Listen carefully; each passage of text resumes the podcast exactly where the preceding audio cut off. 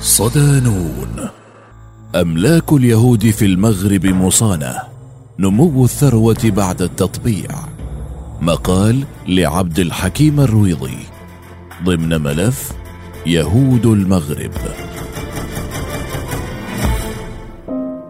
كان إعلان الدولة الإسرائيلية عام 1948 بداية لنهاية الوجود اليهودي في المغرب.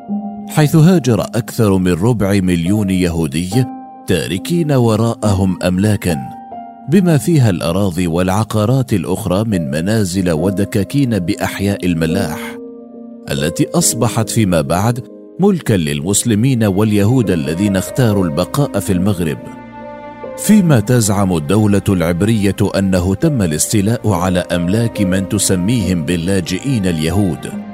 لهذا السبب تحركت إسرائيل قصد الحصول على الحق في مطالبة إيران وسبع دول عربية بما فيها المغرب بمبلغ مالي قدره 250 مليار دولار تعويضا عن الممتلكات التي تركوها وراءهم بعدما أجبروا على الهجرة من أوطانهم. وحسب ما تزعم الدولة العبرية فإن السلطات المغربية استولت على هذه الممتلكات لكن لم يتم تعيين مبلغ التعويض الذي ستطلبه تحديدا تل أبيب من الرباط. صفعة للكيان.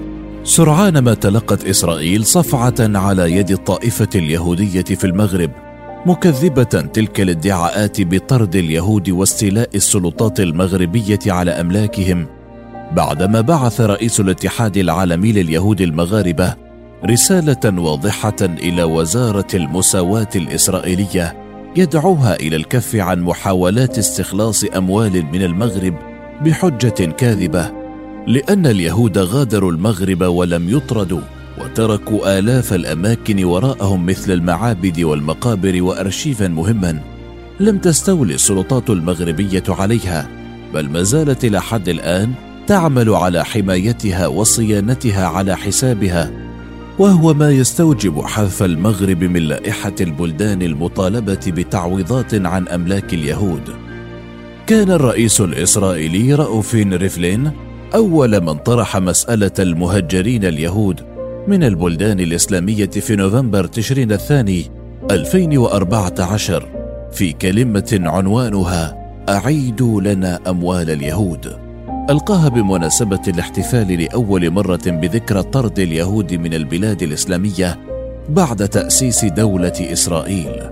كما صدر قانون عام 2010 ينص على أن أي اتفاق سلام لابد أن يتضمن تعويضات عن أصول الطوائف اليهودية والأفراد اليهود الذين أجبروا على مغادرة الدول العربية وإيران. أكذوبة اللجوء.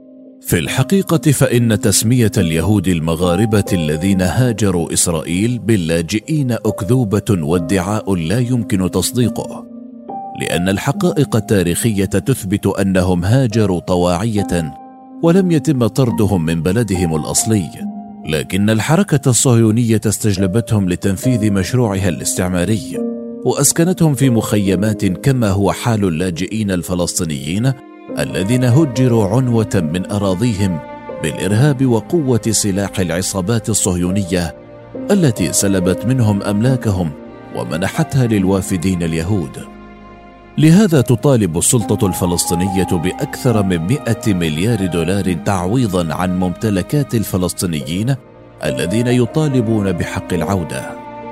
تزعم الحكومة الإسرائيلية أن اللاجئين اليهود تركوا وراءهم ممتلكات بقيمة 150 مليار دولار في البلدان العربية بعد نزوحهم الكبير منها إلى الكيان العبري.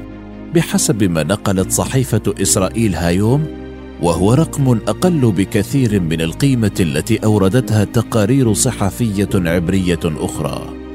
غياب الدقة.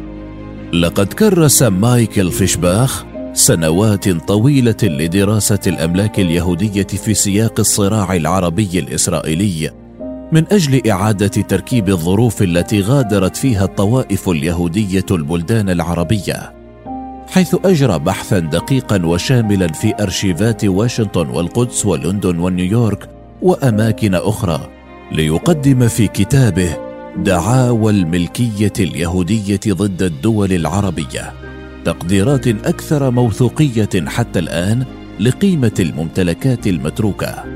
ومع ذلك لم يستطع فيشباخ التوصل إلى رقم دقيق للممتلكات التي تركها اليهود في المغرب كما هو الشأن بالنسبة لتونس والجزائر نظرا إلى أن نزع الملكية لم يكن مشكلة بالنسبة لليهود المهاجرين من المغرب. وحتى ظروفهم كانت مختلفة عن بني جلدتهم في الشرق الأوسط فلم يتعرض اليهود المغاربة لخسائر كبيرة في ممتلكاتهم. ولم يسع المؤرخ الأمريكي أن يقدم الكثير من الأدلة التي توضح بالتفصيل ما تم فعله بممتلكات المهاجرين اليهود من تونس والمغرب والجزائر. لكن ما حدث مع الممتلكات الجماعية مثل المدارس والمقابر والمعابد اليهودية بعد الهجرة الواسعة النطاق لم يكن دائما مشكلة كما كان الحال في العالم العربي الشرقي لأن أقلية من الطوائف اليهودية استمرت في الوجود ولم تهاجر. عام 1948 لم يكن المغرب قد حصل بعد على الاستقلال من الحماية الفرنسية. لهذا لم يشارك في الحرب العربية ضد إسرائيل. وكان اليهود الذين يعيشون هناك أحرارا في التصرف بممتلكاتهم والهجرة إلى إسرائيل بعد الحرب إذا رغبوا في ذلك. مع تصاعد الحركة التحريرية من أجل استقلال المغرب بدءا من العام 1950 بدأت بعض المنظمات اليهودية بالتعبير عن قلقها بشأن مصير الممتلكات اليهودية هناك. غير أن مصدر القلق لم يكن متعلقا بالاستيلاء على ممتلكاتهم لكن تسرعهم في مغادرة المغرب سيواجه اليهود سوقا عقارية متعثرا. بالتالي لن يكونوا قادرين على بيع ممتلكاتهم وفقا للسوق العقارية المتعارف عليها آنذاك. وفقا لما ورد في كتاب فيشباخ أرسلت الوكالة اليهودية الدكتور روث من غرفة التجارة الفرنسية الإسرائيلية إلى شمال إفريقيا المغرب والجزائر وتونس لتقدير ممتلكات اليهود هناك. وحدد الممتلكات اليهودية بقيمة تتراوح بين 600 و 700 مليون دولار. كما توصل إلى أن 60 أو 70% منها تتعلق بأراض وعقارات معظمها في المدن الكبرى. يحوز قليل منها ملاك قلائل. وبعد عودته إلى فرنسا اقترح روث فكرة إنقاذ الممتلكات اليهودية في المنطقة المغاربية حيث دعت هذه الخطة إلى تأسيس شركة وصاية أمريكية يعهد إليها التصرف في الممتلكات العقارية لليهود.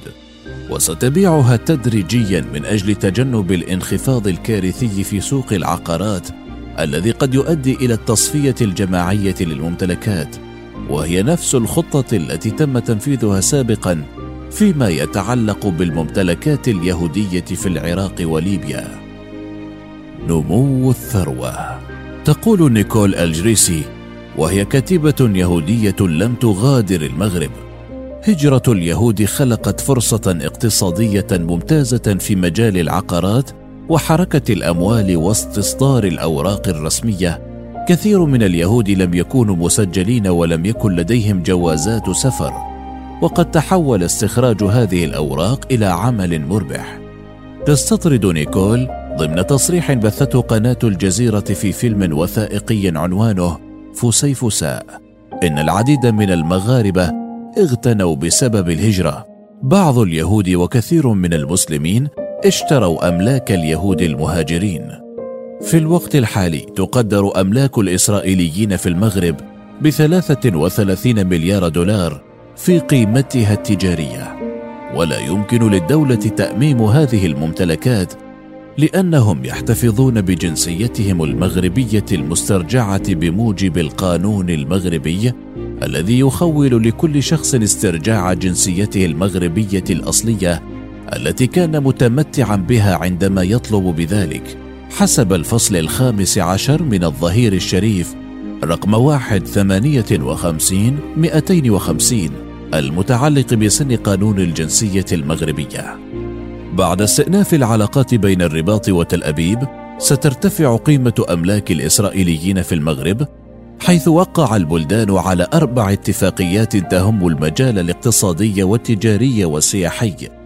وتنص الاتفاقية الرابعة على إنعاش العلاقات الاقتصادية بين البلدين من خلال التجارة والاستثمار بالإضافة إلى التفاوض بشأن اتفاقيات أخرى تؤطر هذه العلاقات ويتعلق الأمر باتفاقية تجنب الازدواج الضريبي واتفاقية إنعاش وحماية الاستثمارات واتفاقية المساعدة الجمركية.